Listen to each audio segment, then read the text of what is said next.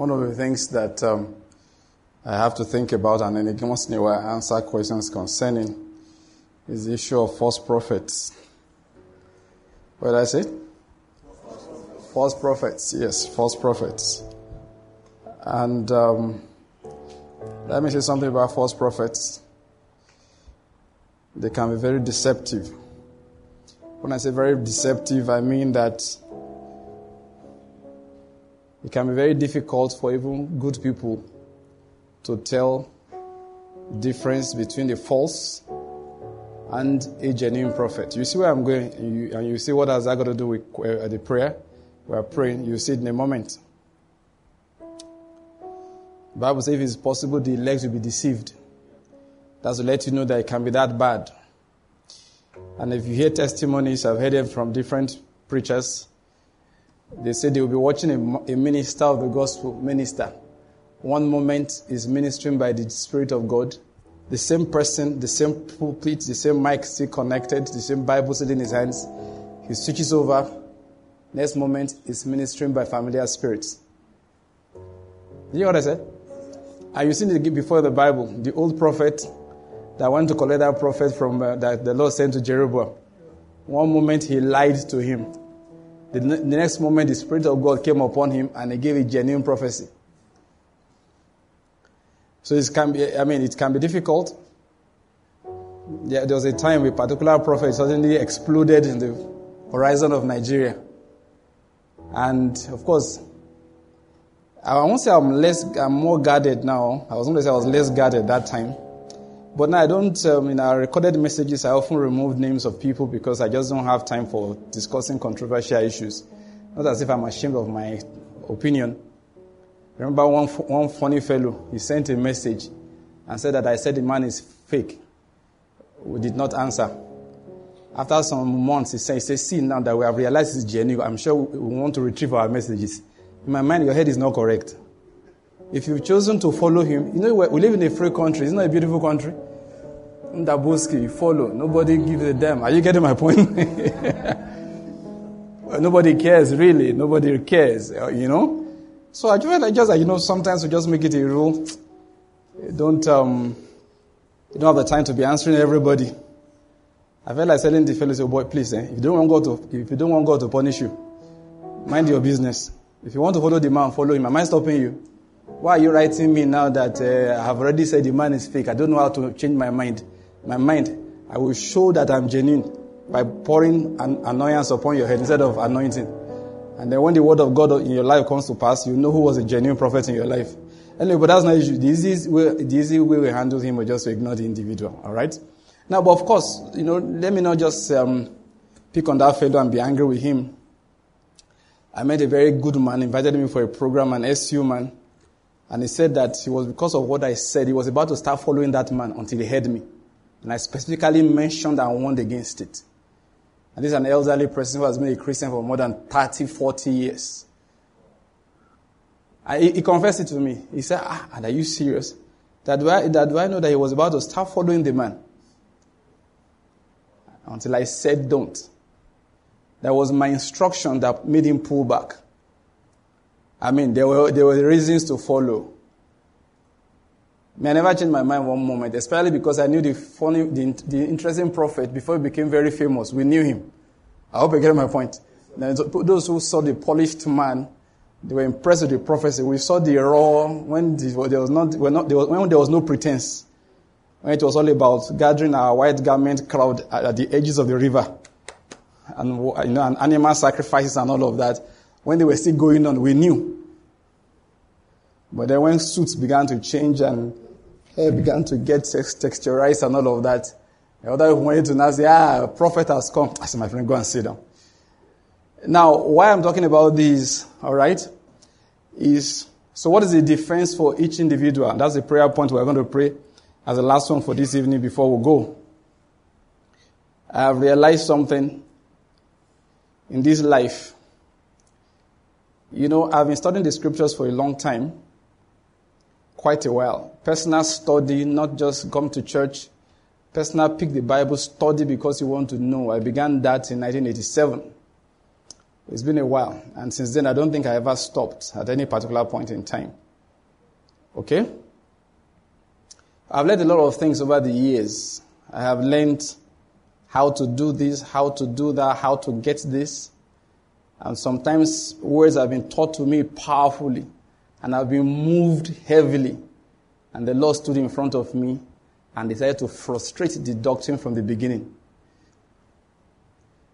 I don't know what I, I don't know what I, I said. Powerful words, how to do this, how to sow this seed and collect this and plant this and do that. I learned them powerfully and I stood to operate them. And the Lord stood against me. I said, Banky, I will not let this prosper in your life. I've learned a lot of things over the years. I've observed, now, now listen to this. I've observed preachers. I've followed preachers sometimes for 10 years, 20, 30. Along the line, I stopped following them. I've followed preachers very closely. People thought I believed everything they said until I said, no, no, this area, I don't listen to him. I have been around trying to learn the Word of God for different reasons. Back to me, that's exactly the main thing. For different reasons. And I can say something to you over time. I have realized that no matter how genuine your methods are, you think, no matter how accurate you think your doctrines are, listen to what I'm saying. No matter how accurate you think your doctrines are, no matter who you think you learned them from, at the end of your days, you will miss, you will have missed God if your primary pursuit was wrong. Let me say that again. You can follow God for 50 years. From the time you're in your 20s into your 70s, a time will come, you will hold on to wrong doctrines. You will be leading people astray. You wouldn't intend it. Please follow me. All right? And we'll trace it back. Oh, sorry. Many will backslide late in life. Did you hear what I said? Like Solomon. So it's nothing strange, nothing new. Like Solomon, late in their lives is when they will, their backsliding will happen. Many, it will happen to them. Many will build ministries, and the churches will be all over the nation, all over the continent, and maybe all over the world. And there'll be prominent ministers everywhere. Then one day you will find decay in what they built. And if God will give you prophetic insight, He will say, Look at this work. I do not approve of it. Say, but you blessed it. Now, please, I want you to follow this. This is why I'm saying this I'm saying. Christianity is very interesting. God is very interesting. Sometimes God can keep you, protect you, take good care of you, provide for you on the journey He did not send you. And you will take it as provision, protection, and being kept. Is a sign of what? God's approval. God said, No, no, no. I promise your mother you will not die before 70. You left my plan for your life. It's just that wherever you go, I have an agreement with your mother who offered the prayer in hope that the destiny I have planned for you, all right, will come to life. So I can never disappoint her. Wherever you go, I told her I will take care of you. So you've been on this stupid journey for the last five years. It is because you are just 55. And as far as me and your mother are concerned, you can't die before you are 70. You will lead other people as all of them will drop off the cliff. I will remove only you and bring you back home. Do you think it's because you are anointed? No, it's not because you are anointed. It's because you are born by a woman who we have an agreement that will keep you for. I have seen great ministries built. Later on, I heard from men with prophetic insight, men in the council of God. And the men will say, Oh, the day that man started that ministry, he walked out of the plan of God for his life. Yeah, the ministry is big. And that man went to the Lord of Christ at a particular point in time. And I took, put two and two together. I said, the church he started, he's the reason why this crisis came into his life. I've seen ministries great all over the world. You know, of course, this is television, media, everything. And I keep on looking back to where we began. I was there. And I want to say to you, the problem this man has is this ministry. It is a glory that is upon him that the world can see. But you ask Banky, Banky will say, This is the problem in his life. I wish you would shut it down. Then God will use him. Listen, social media is very powerful. Media engineering is a fact. Look, you can hire boys who don't care about God or the devil. They will package you so well, the whole world will be watching you every day. When you get to the foundation, when you get to the engine room of your ministry, the boys are high all the time. They're on cocaine, LSD, they are computer whiz. Are you getting my point? They are wizards. They are there engineering you, pushing your algorithm, doing things like that, optimizing you on Facebook, optimizing you on YouTube, optimizing you on Twitter, optimizing you on everything. They know how to do it. It's, people are paid for it. You heard of Cambridge Analytica. Cambridge Analytica will mine information out of Facebook to make, to help um, Donald Trump win an election. There are guys at their job to say, okay, I want every Nigerian to believe this, whatever this man is saying. So how do they, they go to Facebook? They pay, that's how Facebook gets money. Facebook wants to know how old these people are, how many times they come online, what kind of things do they do when they are online. When they finish analyzing all of those things, they put together. The guys, okay, what do they click on most? Things like this. They prepare ads and programs and links that they know how your system works. For a few million dollars, they tell you what to believe in six months. You think everything that comes to, to your timeline on Facebook is random? It's not random. They don't have time to waste. That you are a man, you don't have time for Olay. They will, it won't show. Go and check how many times Olay shows on your timeline on Facebook. Some of them, the men are saying, What is Olay? Do you know what it is? Any man that knows, please shout it out loud. Okay, woman, tell, tell, tell them what it's only. Cosmetics range, thank you. the, the men were wondering what I was talking about. It, is, it doesn't show your timeline on Facebook because Facebook know you're not going to click on it. They know you are not. Look, they, why will you click on it? They're not going to click on it. They know how to rearrange. Listen, what I'm going to say is that you can start a ministry. You want the whole world to believe you. Just takes a few millions of naira. There are people that their job is to put you in people's faces. Before you know what's happening, everywhere you go, the heart of all men turn towards you. So the ministry you have suddenly produced outside doesn't say anything about what's going on in reality. And many times God allows you to flourish stupidly before He judges you. You wait for that nonsense you build to get to a peak. The Tower of Babel is already rising high into the sky before He judges it. Babylon the Great, you look at it, the tree had become great, luxuriant. It was at its peak before God said, cut it down. Bear these things in mind. So I've reasoned about it. So, Lord, where is safety? Because it worried me at the time that a man like Solomon backslid. There are men that I followed. At one time I said, must every minister go this way?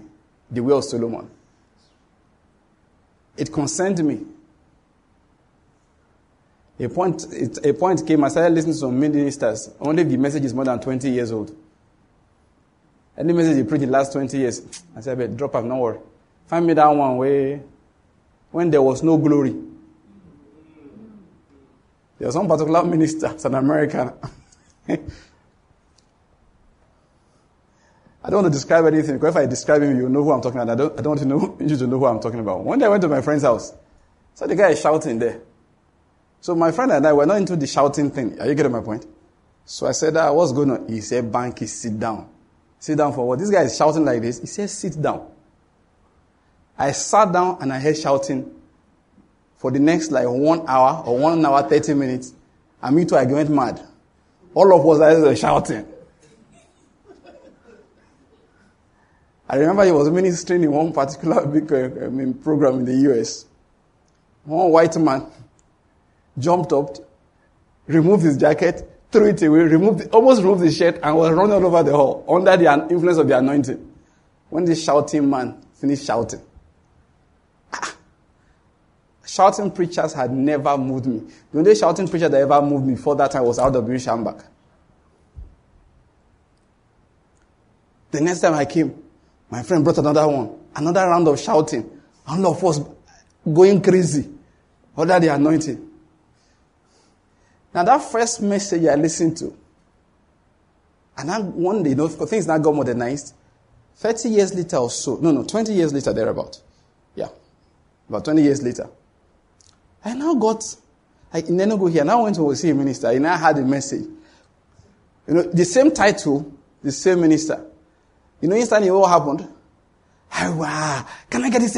Ah, can I get, get, get yeah. Finally, it was a, was a DVD this time around. I finally got the DVD. Eh? So we sat down, you know, with the readiness of the anointing of 20 years ago. After listening for like 30 minutes, after listening for like 40 minutes, I turned to the person who gave it to me. I said, No, be the same thing. He said, You know what the fellow said? He said, Now ministry don't prosper.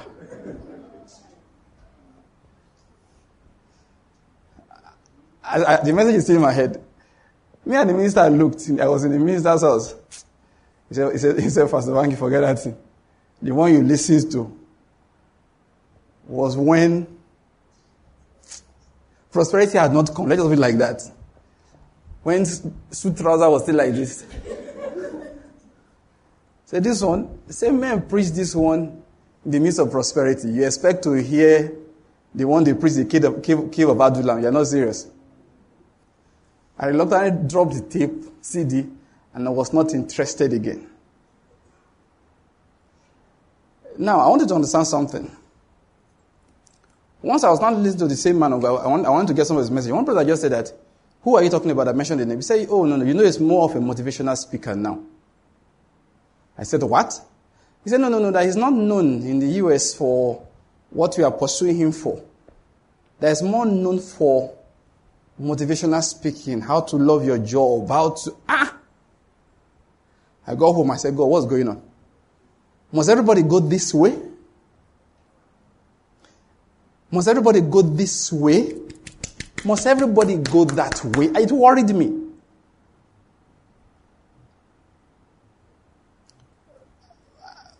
I'm not saying this is a proof of ministry or anything. Or anything. I find a lot of preachers who I used to listen to, style I listen to them, they'll talk for two hours, at, two and a half hours is normal. Then now, every message is being curated down to 35, 40 minutes, can't be more than that and all of that. And they say it's advancing ministry. I'm not saying it's wrong. Everybody has his own way they are growing. Amen? No, it doesn't concern me. But I just know it didn't, it didn't work for me. I couldn't listen to those their curated, you know, well trimmed out 35 minute messages. It didn't bless me. I'm sorry.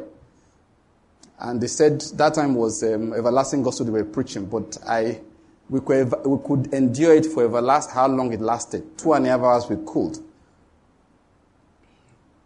One day I discovered that my own messages, Pastor Banky, was not shortening, they were getting longer. I became encouraged. Our earliest messages in Kingdom were 60 minutes, 50 something minutes, 60 minutes. 30 minutes is for radio. Now, if you don't leave me, if you don't, you're not in a hurry, me you can stay here three hours. Now you are the pity when we close.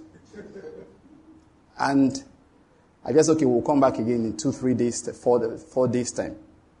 And I, do you know, it, that's funny. It may be like a small thing, but for me, I found it encouraging. I found it encouraging that at least I'm not going in a particular direction. Please, you see, so sometimes I'm trying to all of these things. No matter what it is you are pursuing in life, I have found out there for over time if the core of your pursuit is faulty, eventually you will go off track. If the core of your pursuit is faulty, eventually you will go off track. It will manifest that you have actually been off track for a long time.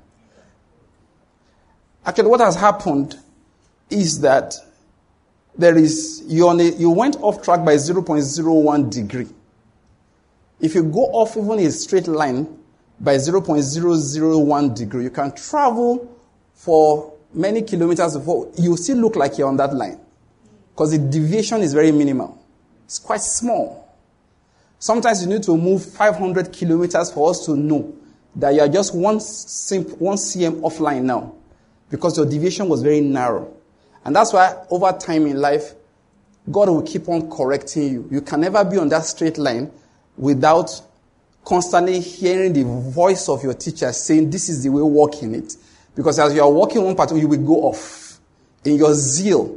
No, really. Many times you go off, it's not out of wickedness, it's out of zeal. Sometimes it's a passion. And I see sometimes, I see ministers in Nigeria who I look and say, Oh God, this is not your job.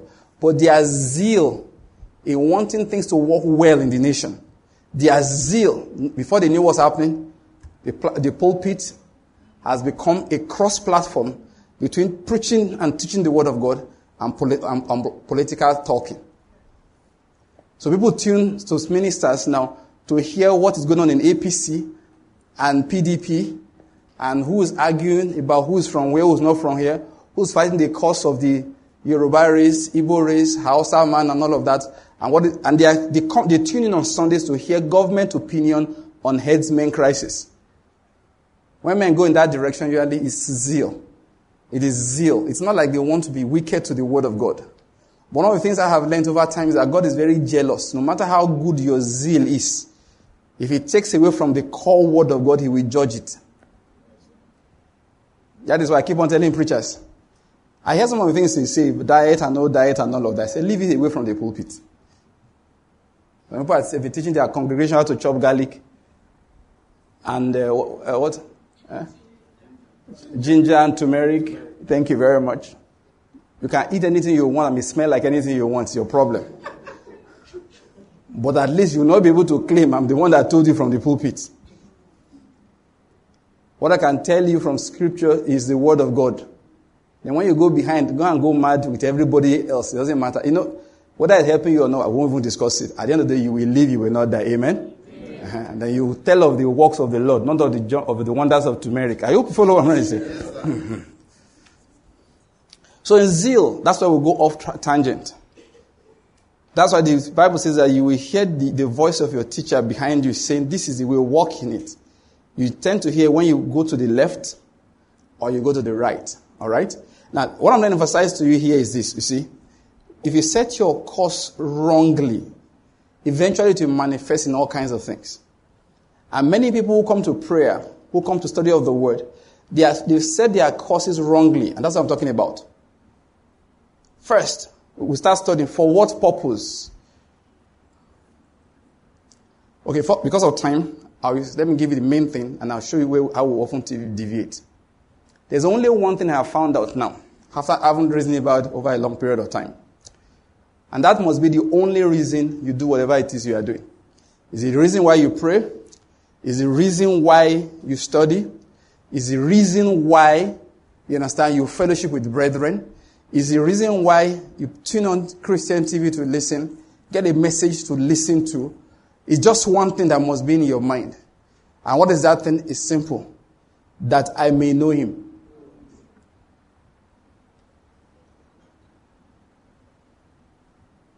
You know, I began with false prophets.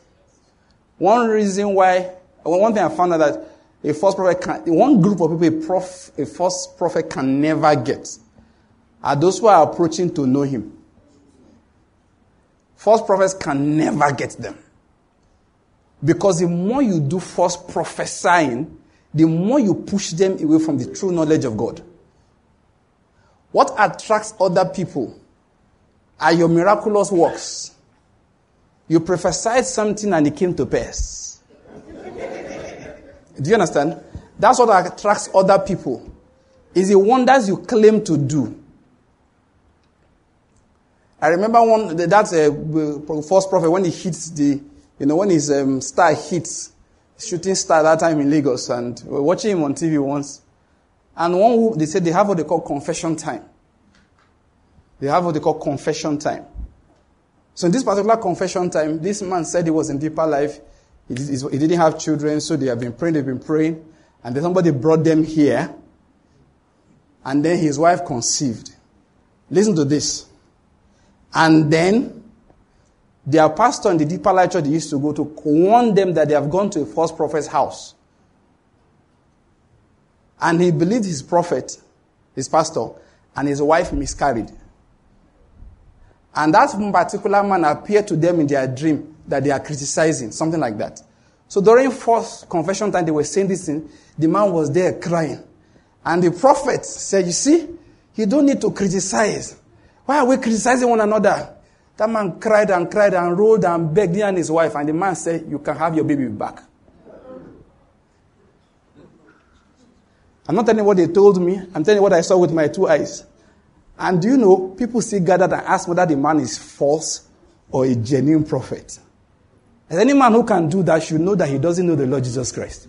It's obvious. He told the woman, hey, that's the problem with criticizing. When they finished begging, him, he said, You can have your baby back.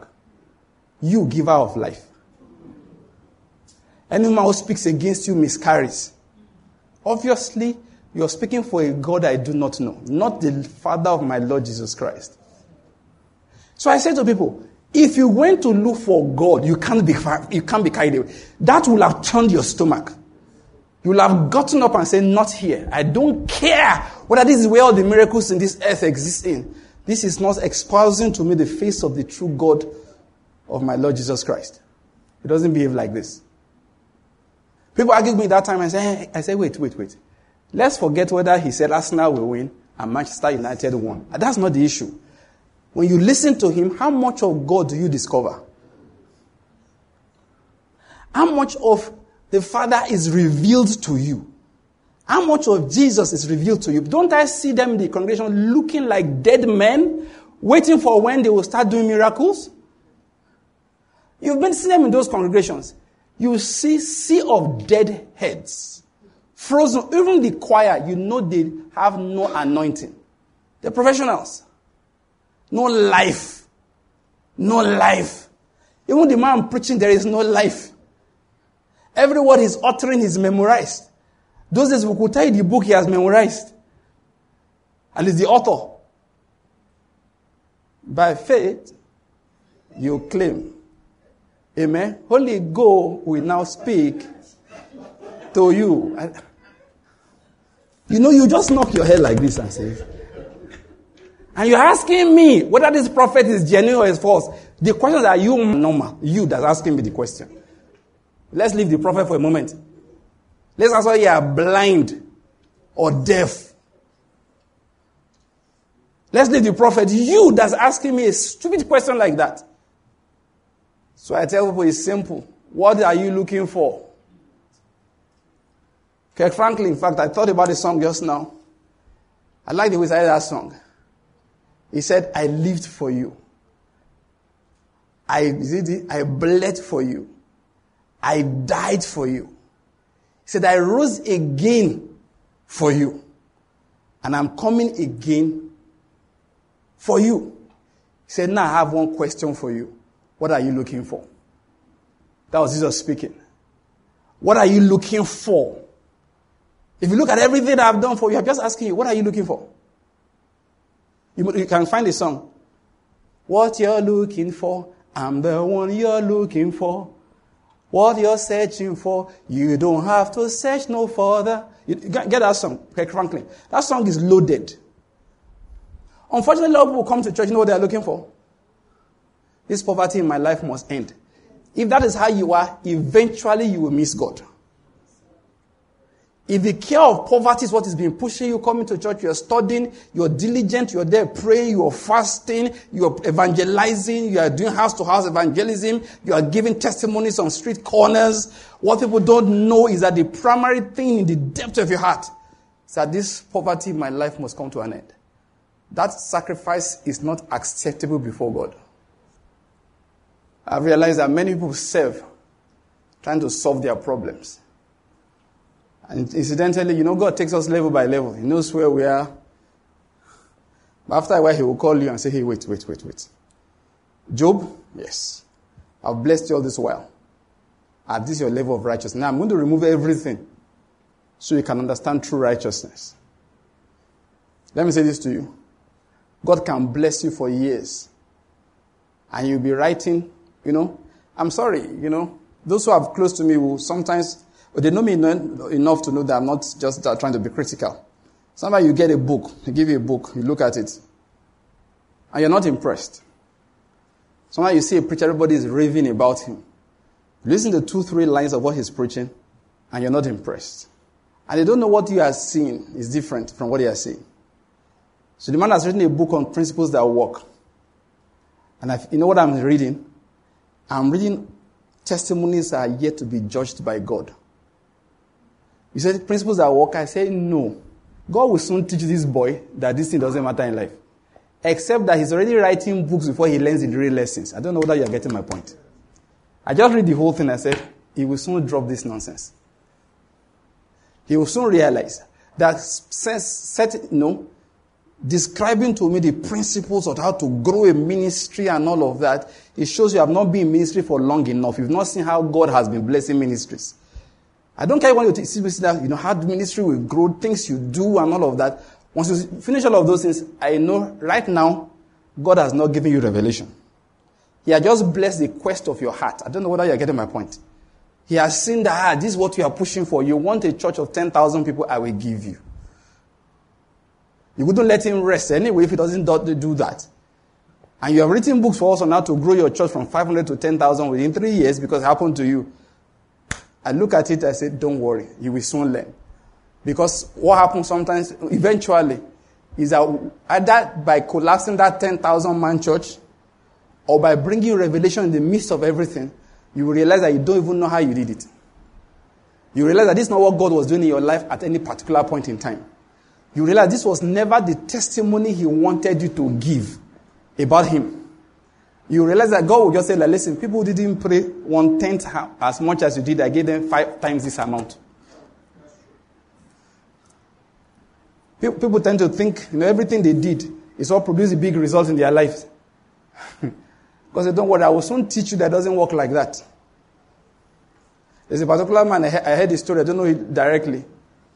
He knew everything about faith, how to declare, how to write his confession, declaration, and everything. He did everything. And he became sick. And he kept on declaring and writing confessions and declaring, and he was getting sicker. I learned the principles of faith and how to do this, how to do that, how to do. And he kept on getting worse. Then finally, when he was about to die, he closed everything and said, God, be cool, I beg. He said, Baba God, I beg, Biko. I don't want to die now. Please have mercy on me. I believe I have things to do. By next, he began to recover. A few days later, he was totally well. He started writing books. The man said, No, they learn. he started writing books against everything he has written before. to tell people that, no, no, no, no, that my confession, it doesn't work. Oh. If God doesn't show you mercy, confess from now to tomorrow. Dying, you shall die. One of the things I want to teach later is how to how the different ways we come to the knowledge of God. That's one critical way we come to the knowledge of God. When everything you know. Now listen to them just tell you, especially if you have been learning, learning principles, principles. When everything you've learned fails, be happy. Everything that they've taught you, when, the day it will fail, Count it joy that day. Remember the young man who wrote us that still to declare, he declared. He took anointing oil, anointed his uh, application. He struck with mantle from the man of God, wrapped everything. They applied for, he sowed a seed. You know, this kind of, this seed is for my new job, so and so and so place. He wrote it very well and planted in the offering basket. He knew he had all corners covered. Then he dropped the application. He went for interview and they told him he was not qualified. Then he went back to work and found that he had just been sacked. So the old job he had, he lost. The new one he had, he, did, he was looking for, he didn't get. He now wrote and said, "Man of God, help. There's no need for help. God has helped you already. All God has shown you that everything you have believed is a lie. The seed you sowed to get a new job, it didn't work. Did it work? No. The mantle you, with which you struck, obviously carried no anointing. The Holy Ghost did not follow that oil onto that paper. You've seen it. Next time you want to pray, kneel at the corner of your room and say, God, I beg, I beg you go give, find me two new jobs because see, the Lord is good. What am I saying? What are we looking for? That's the most important thing. Many of us are pursuing and pursuing after what looks religious, looks like righteousness. But the main thing that's pushing us actually is something that we all want. We want a miracle. Pastors, please listen to this. Stop marketing miracles to true Christians. Those who are not believers, you can market miracles to them. But believers, please don't. What are we looking for? Sometimes prosperity. Pastors, listen to this. Stop marketing prosperity. Stop. There is just one thing you will find out that everybody who got to know God knew that that is what's most important in life. Paul said, even in ministry, in running up and down, I have just one goal in mind, which is what? That I may know him. That's the summary of it. I'm not even trying to save the world. Is that I may know him. What did Jesus come to do? He said, No one has seen the Father. But the only begotten Son of God, he has done what? He has made him known. What Jesus did was to come and reveal the Father. All the days he was moving up and down, his aim was to help these people know the Father. Philip said, Show us the Father. He said, ah, All these days I have been with you, you are still saying, Show us the Father. That is what have I been doing all this while? It was showing you the Father. Because that is what you need. So this is eternal life, that they will know you, the only true God, and Jesus Christ, whom you have sent. What am I saying? In everything we are pursuing, eh, in all our experiences, in all, in all our moving up and down, just one thing should be in front of our hearts. That must be the core of it. And I found out that that is the only way you will not derail over time. If not saying this life, I must do everything that God wants me to do in this life, eventually you will derail. As sound, as nice sounding as, it, as it is, eventually you, you, you, you, you will derail. I must preach the gospel in every corner of this earth. Eventually you will derail. I must give as money, as much money as possible to, for the advancement of the gospel and eradication of poverty. As nice as it sounds, eventually you will derail. Of course, the ones that derail quick, this life, me too, I must hammer. Those are the ones they, they, they know they last. They backslide quickly. The world will soon give them easier ways to hammer. Hammering in Christ is hard though.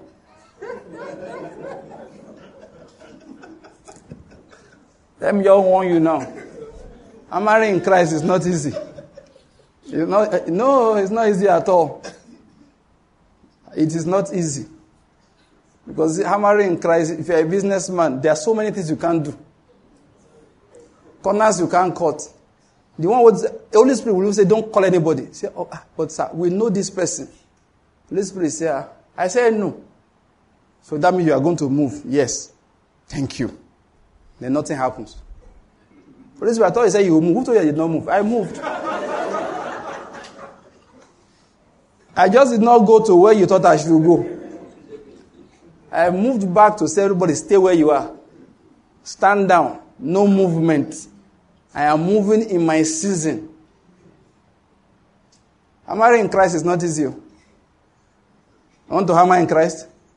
You need, you have need of patience. You know, the Bible says like that. You have need of patience for God to be the one to bless you in Christ Jesus while you are following everything. Ah, your patience must long. On top of everything, you say pay taxes. Ah, uh-uh. Say, but the government did not help me. Say, pay taxes. Say, have you registered your company?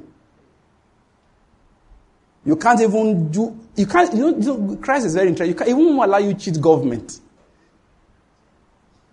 You can't cheat your neighbor. Your neighbor will can understand. Neighbor, if you injure, Abi? Government, they injure. In your mind, what is wrong? But Christ will still not allow you. To hammer in Christ is hard. And very few people have that patience. After some time, the man will depart from there.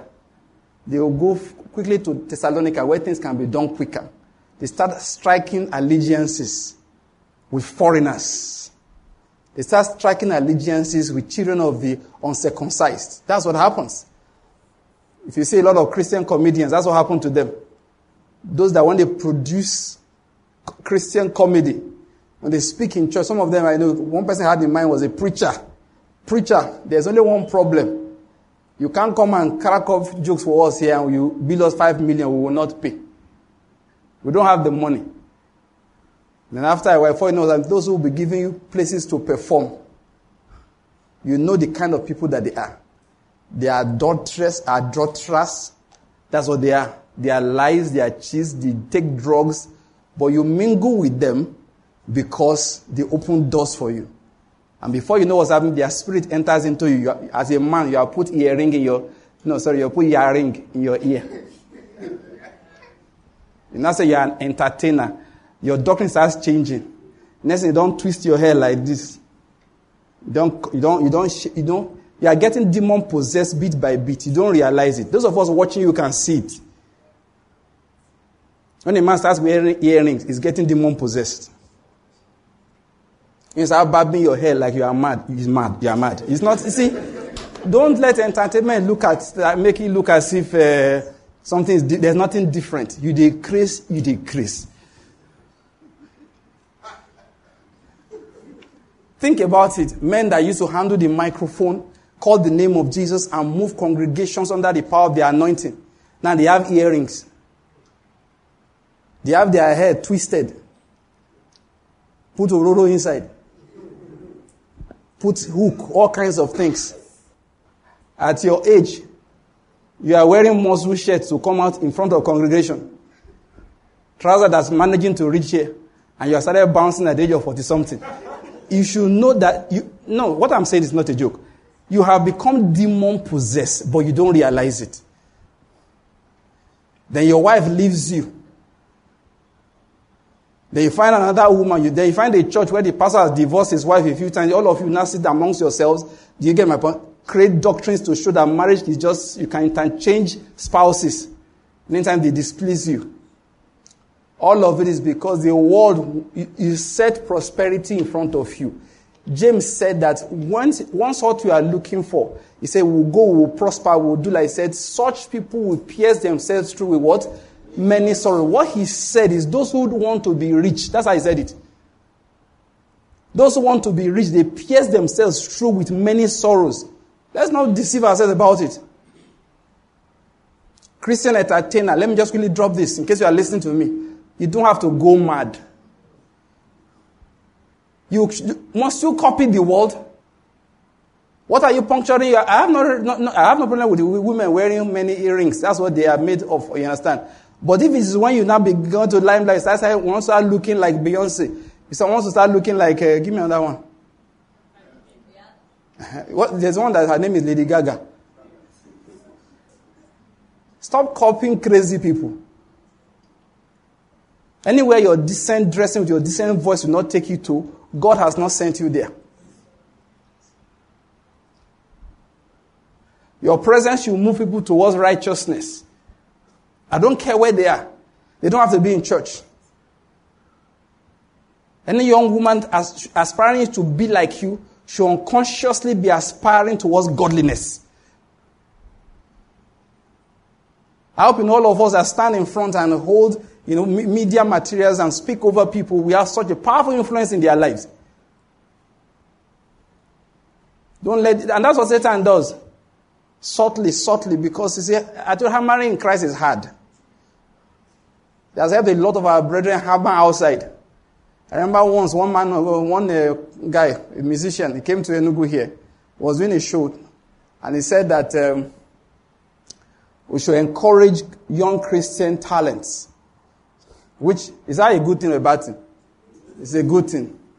So this is this particular girl that won one of the projects, fame project this, MTN this, what that time in town. So the guy came on stage, so the guy sang, he sang. He's a big guy, one big Nigerian name. If I mention, you know. We're not trying to encourage us to see that look at it. How many of us will agree that girl is doing a show now to buy a table for 20,000 naira? You know what they do? Do a show in Lagos.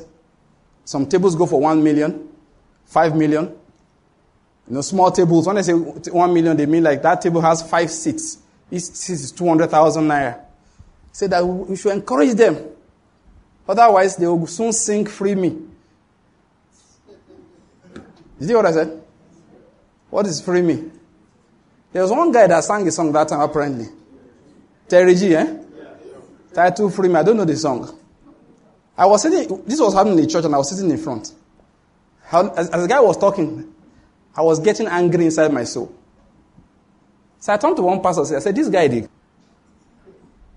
I said, When have I preached and you bought my chairs? I said, When have I preached and you bought seats where I wanted to preach? Why have I not sung Preach Free Me? I said, This is madness. You think you are here to encourage young people, you are here to discourage them. Tell them the truth. Either you want to serve Christ or you don't want to serve Christ. I will not buy your chair for a hundred thousand naira you are not worth than my, more than my assistant pastor.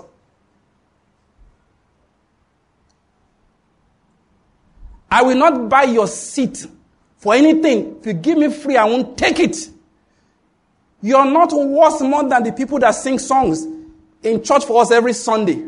Because you watch, you want project this or project that, and you think going the way of Alibaba or going the way of all the other, you think that that is, that is the kingdom of God? I will not encourage you. For your information, if you want to backslide, let me prophesy ahead for you, you will go to hell. As I preach my own message.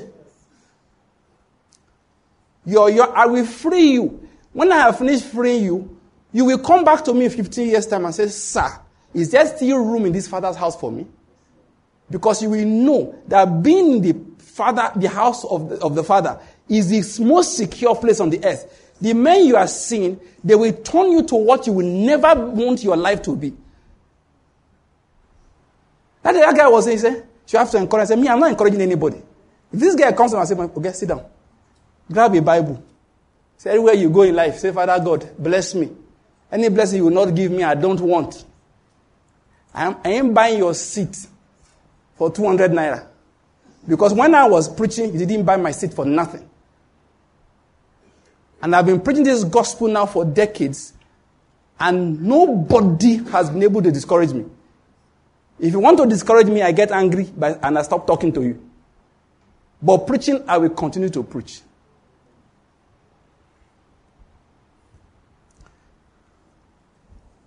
If you say I want to be rich in this life, you will backslide.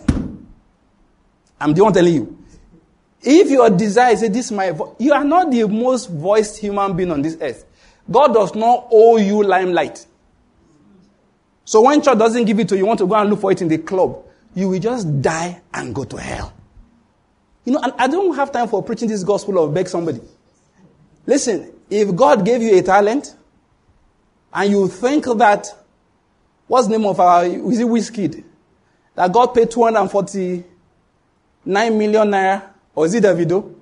Davido. One night, and you look at it and say, I know more than Davido. I can sing more than Wizkid. God said, I am not giving you the kind of platform I have given them. It doesn't mean they are better than you or you are not good. I just said no. If your church doesn't give it to you, don't say this is a problem. They don't encourage Christians. If, if they go into the world now, they not say the Christian going to the world. Yes, you are mad to go to the world. Yes, you are crazy to go to the world. And what does it profit a man if he gains the whole world and suffers the loss of his soul? You admire Davido, I don't admire, admire one bit because I don't know whether he has taken a hold of his soul. What are you talking about? I know the story of some of the greatest of these musicians. Go and read the history, oh my father, of uh, what's the name of this our girl? The American one. Whitney Houston. You will, the girl is wishing her grave she has stayed in church. Everything around her died. She died. Her daughter died. And the man she left everything to follow, still there smoking Igbo. You should know that some people were called of God to smoke.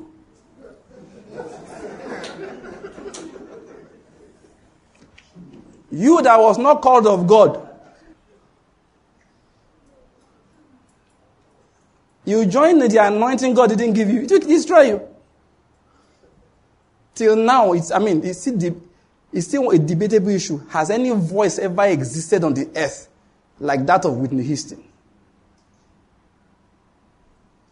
The man that record, signed her recording deal say he heard her only once. So just say, please come and listen to somebody.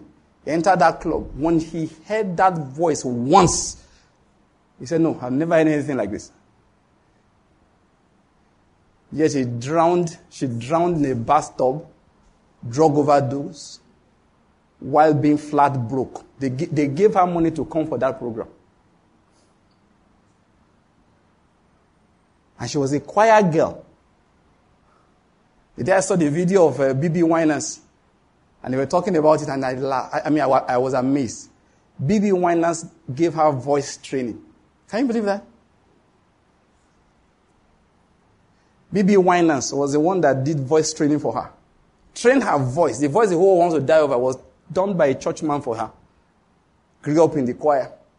And somebody's not telling him that if I don't encourage Christian girls, they will go to the world. No, no, no, no. You tell them the whole story. Better stay here. Fame is nothing. That's what we are saying. Stay where the Lord has kept you. Fame is nothing. You don't have to be famous in this life. You don't have to be. I will not encourage you to be famous.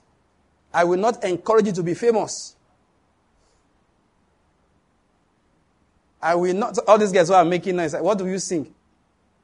Let me, maybe next time Pastor Corey's wife comes to Enugu, let me give the, her a microphone to sing. You will know you have never heard a voice like that before.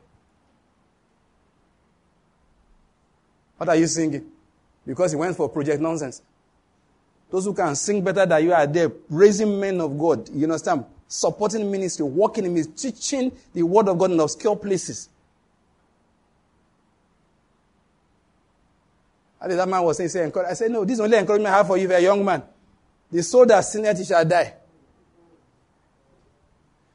The world is deceptive. They steal the souls of people. At the end of the day, send them to damnation after messing them on the earth. That is the encouragement I have for young people. Listen to me. Satan wants to tear your soul to pieces and make you a wreck. Sit down in church. Learn righteousness first. The purpose of my life is that I may know Him. That's what I'm saying in all of these things. I want to know God. Wherever that will take me to, is, is that His decision to make. But I'm not looking for any other thing apart from that knowledge of God.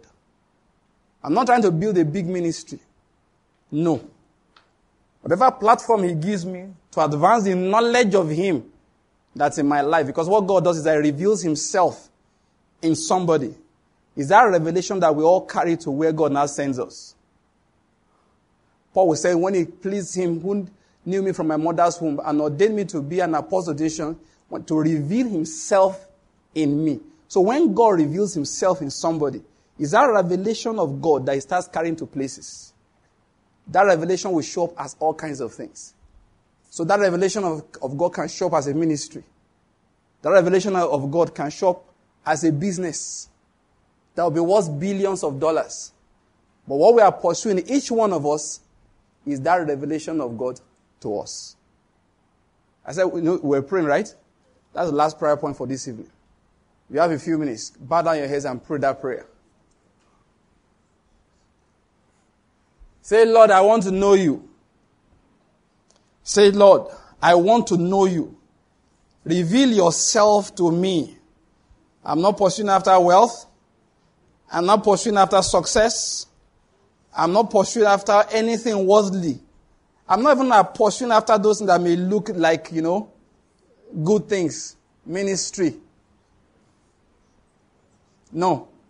I want to know you. I want your revelation of you in me.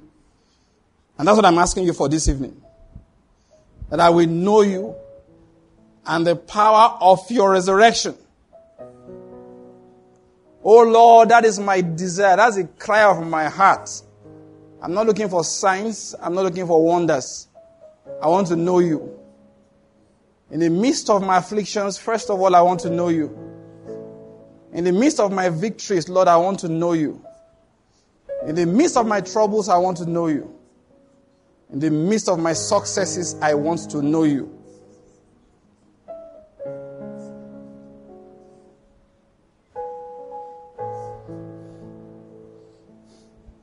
Help me to stay on that track. I'm not going to pursue any other thing. 25 keys on how to make it in ministry. No, I don't want. I want 25 ways to know Him when I fail 25 times and succeed 25 times. What's He saying to me each time? In the midst of my troubles, what is He saying to me? That I may know Him. That's my prayer. That's my prayer.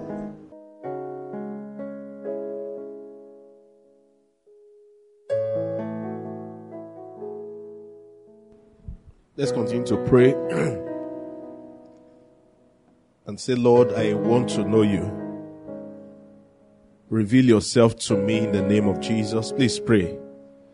And everyone who truly has prayed this prayer in scripture, the Lord indeed has revealed himself to them. So if you're praying this prayer from your heart, be sure that, of course, it's a step by step process and the Lord on his paths will do his own by revealing himself to you. But our desire, our hunger is that we will know God. So let's say, Lord, nothing will take that place of knowing you. Nothing will take that, that drive of knowing you. Reveal yourself to me. As I pursue hard after you, Lord, reveal yourself to me. Nothing takes that place. Nothing takes that place.